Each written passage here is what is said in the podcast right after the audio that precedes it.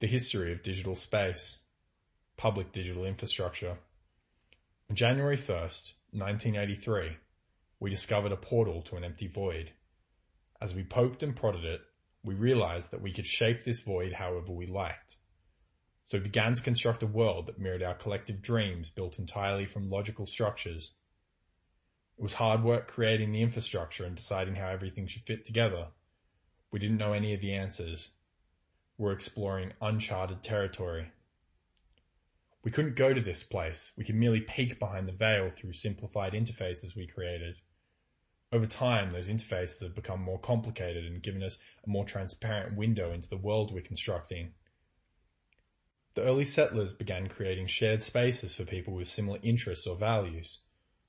Everything felt a bit wacky and all over the place, without, without a consistent set of standards. But the places were oriented around the needs of that community.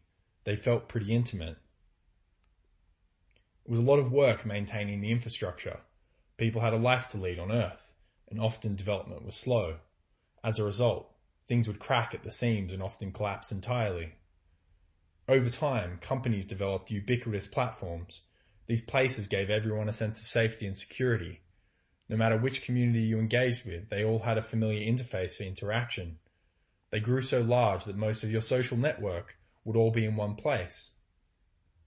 These places were free to visit.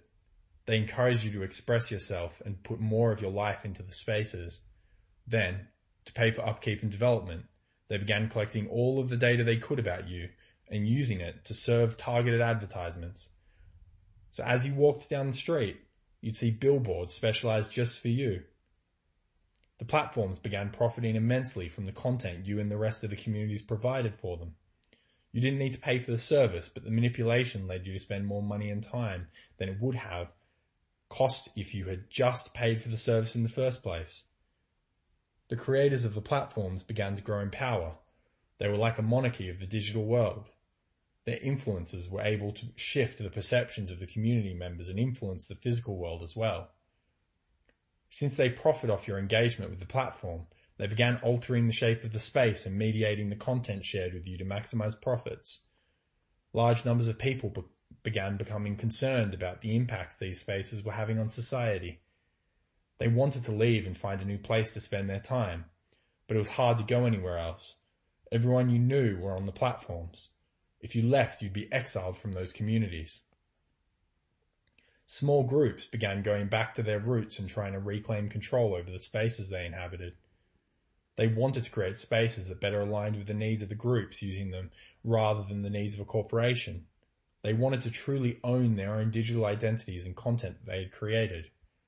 They started to deconstruct the communication and interaction patterns that people used across digital platforms to create bridging protocols between spaces to allow them to be more interconnected. They worked on tools that allowed everyone to create safe and secure environments to inhabit. They reduced the friction involved in creating them. To increase the security and longevity of the platforms, they were upheld on a decentralized network so everyone carried a little bit of the load. It was similar to an electricity tax rather than paying with data and manipulation. Individual communities could subsidize this by allowing organizations to host parts of their infrastructure in exchange for data or money. As we built more of the infrastructure, we noticed all the issues that can arise through interoperable and decentralized spaces. The old power structures began to erode and they were replaced with new ones. The platforms that were the most successful were still the ones that captured the most of our attention and were the most exploitative. We had delegated control from people into hulking systems. There was tyranny without a tyrant. This time around though, we had no way to keep anyone accountable or to regulate the spaces.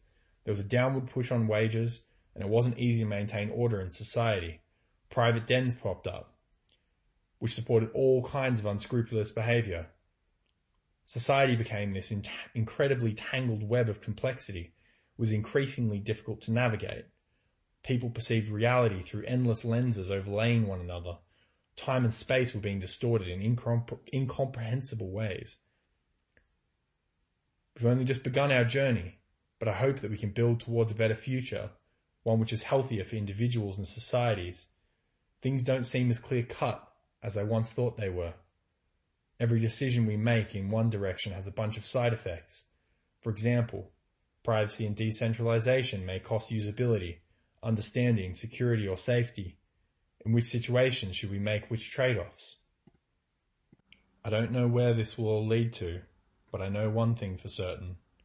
We need people pushing towards a brighter future, or we'll end up somewhere that we don't want to be.